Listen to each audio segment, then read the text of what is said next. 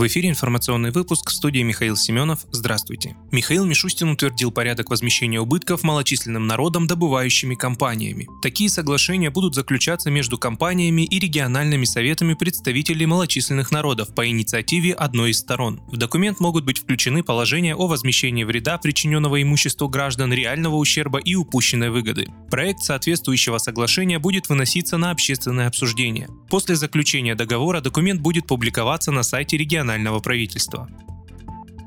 Сергей Миронов предложил правительству взять под контроль цены на лекарства от коронавируса. По мнению лидера партии «Справедливая Россия» Сергея Миронова, представители Минздрава должны тщательно проанализировать эффективность лекарства, просчитать себестоимость выпуска и если оно действительно помогает, то нужно будет ввести субсидирование его производства. Ведь только так можно будет обеспечить граждан лекарством от опасной вирусной болезни и не позволить спекулянтам наживаться на общей беде. Отметим, лекарство, о котором идет речь, в рознице стоит от 12 320 рублей за пачку из 40 таблеток по 200 мг. Как сообщают производители, высокая цена лекарства объясняется большим спросом на него во всем мире. Учитывая сложную международную эпидемиологическую обстановку, оно не может стоить дешево.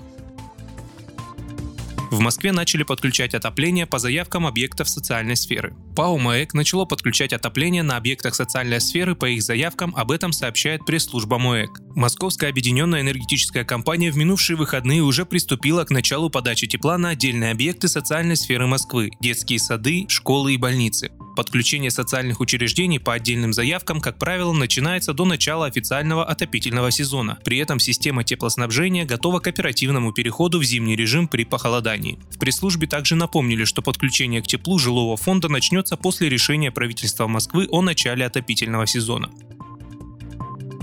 В эфире телеканала «Россия-24» Сергей Миронов рассказал о планах «Справедливой России» на время осенней сессии в Госдуме. Парламентарий сообщил о том, что фракция уже внесла несколько законопроектов, направленных на социальную защиту граждан. К примеру, «Справедливоросы» предлагают увеличить размер пособия по безработице до 12 130 рублей по минимуму и до 24 260 рублей по максимуму. Еще одна инициатива «Справедливой России» касается облегчения финансового положения семей с детьми. Те семьи, где есть один или два ребенка, «Справедливоросы» предлагают освободить от уплаты земельного налога за дачные участки размером в 6 соток, а многодетные семьи, где есть трое и более детей, полностью освободить от уплаты земельного налога. В ходе интервью парламентарий отметил, что большинство внесенных фракцией «Справедливой России» законопроектов направлены исключительно на социальную защиту граждан.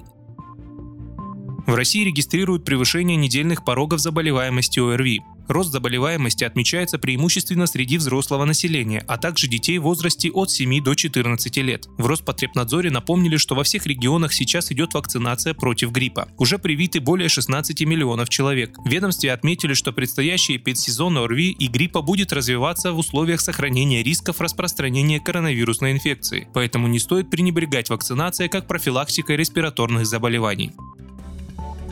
Москвичи сегодня смогут бесплатно взять на час велосипед в городском прокате. Об этом сообщается в телеграм-канале столичного департамента транспорта. Ведомстве напомнили, что 22 сентября отмечается Всемирный день без автомобиля. Люди из самых разных стран мира отказываются от личного транспорта, чтобы сократить количество вредных выхлопов. В связи с этим весь день Велобайк дарит час бесплатного катания на прокатных велосипедах вместо обычного бесплатного интервала в 30 минут. Также у Московской канатной дороги установят велопарковки, а всем гостям, которые приедут на личных велосипедах или самокатах, подарят 10% скидку на покупку билета на канатку.